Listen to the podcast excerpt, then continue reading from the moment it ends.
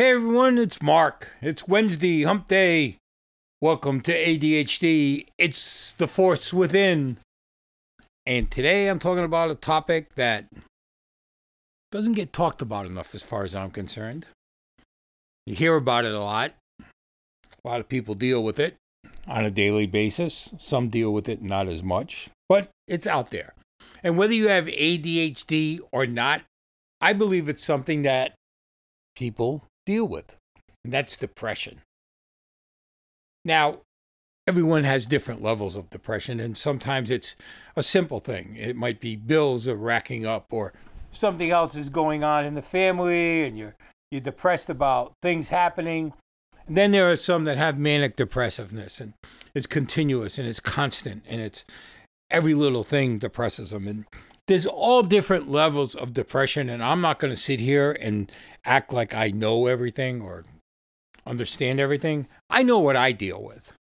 What I consider my depression is constant. Uh, someone might say manic, whatever. I don't know.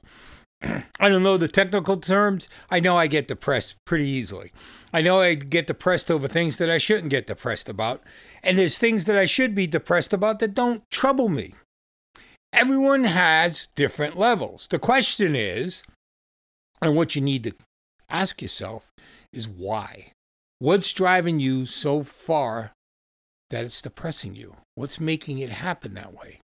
And I've been through some stuff. Most of my stuff has been health issues that I've had to deal with over the years, uh, from having polio as a child, heart disease, diabetes, whatever. You know, everyone's has issues. And I mean, certain things depressed me way back when. That what's what's strange is I started out being depressed about having polio and not being able to do things that other kids were able to do. And what happened was my mom got me out of it, and my dad by talking to me and telling me that polio was leasing my body. It wasn't permanent. And if it was permanent, I still could dictate the terms of the lease. Now, doctor said you can't do this, you can't do that, but I went out and did it anyways. They put me in a cast saying you need a wagon to go around. This is back now, remember, in the 60s or early 60s. And they said, here's a wagon, put your leg in there with the cast and push with your other leg, but this way you don't have to lug around with your cast. So I did that. But the fo- problem was I didn't get any speed. So you know what I did? I put my right leg in, which was my good leg, and kicked with the cast. I flew all over the neighborhood. Cast got ruined continuously, like every other couple of weeks. I had to go in and get the cast redone or, re, you know, restructured or whatever. But the thing was, I kept thinking about what my mom said and my dad said that this was a lease and I could dictate it. So I dictated the terms of my lease with polio. It brought me out of depression. I started ice skating. I started becoming more active. I forced myself to do things even though I was told I'd never be able to do it. It brought myself out of depression. Caused other depression because I'd get injured and I'd be depressed because I couldn't go back out and play hockey or do whatever. But over the years, it became something that I dealt with.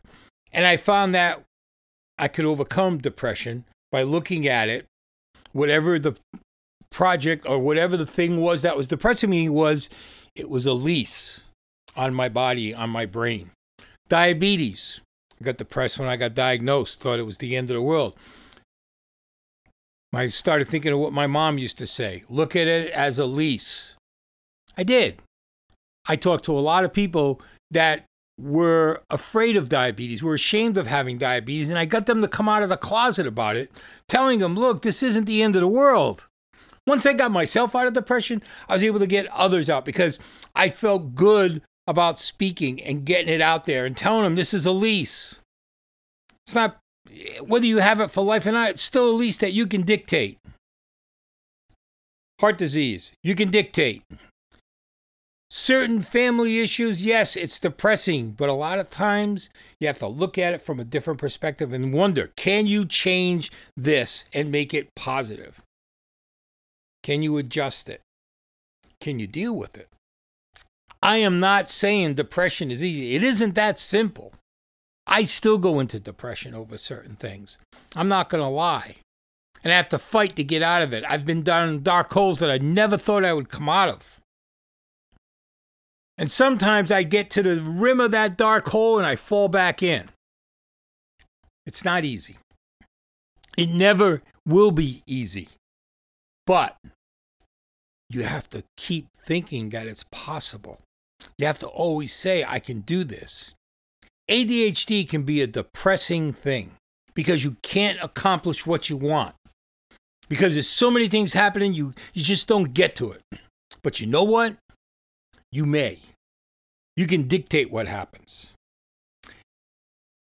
Now, is it easy? Heck no. I just said it's not easy. It never will be. I'm not claiming this to be the, the, the end all, end all of ways to fix things. That's what works for me. And sometimes it doesn't work. I'm not going to cry, sit over here and scream, oh, yes, this is the way to solve depression. You won't feel like you want to commit suicide you won't feel depressed all the time. It's all bullcrap if someone says that. It never goes away. You learn to handle it. You learn to deal with it. You learn how to cope with it. You learn mechanisms to make things work for you. You listen to others and hear what they have to say. Maybe you adapt what they say to fit what you need to do to get out of the rut.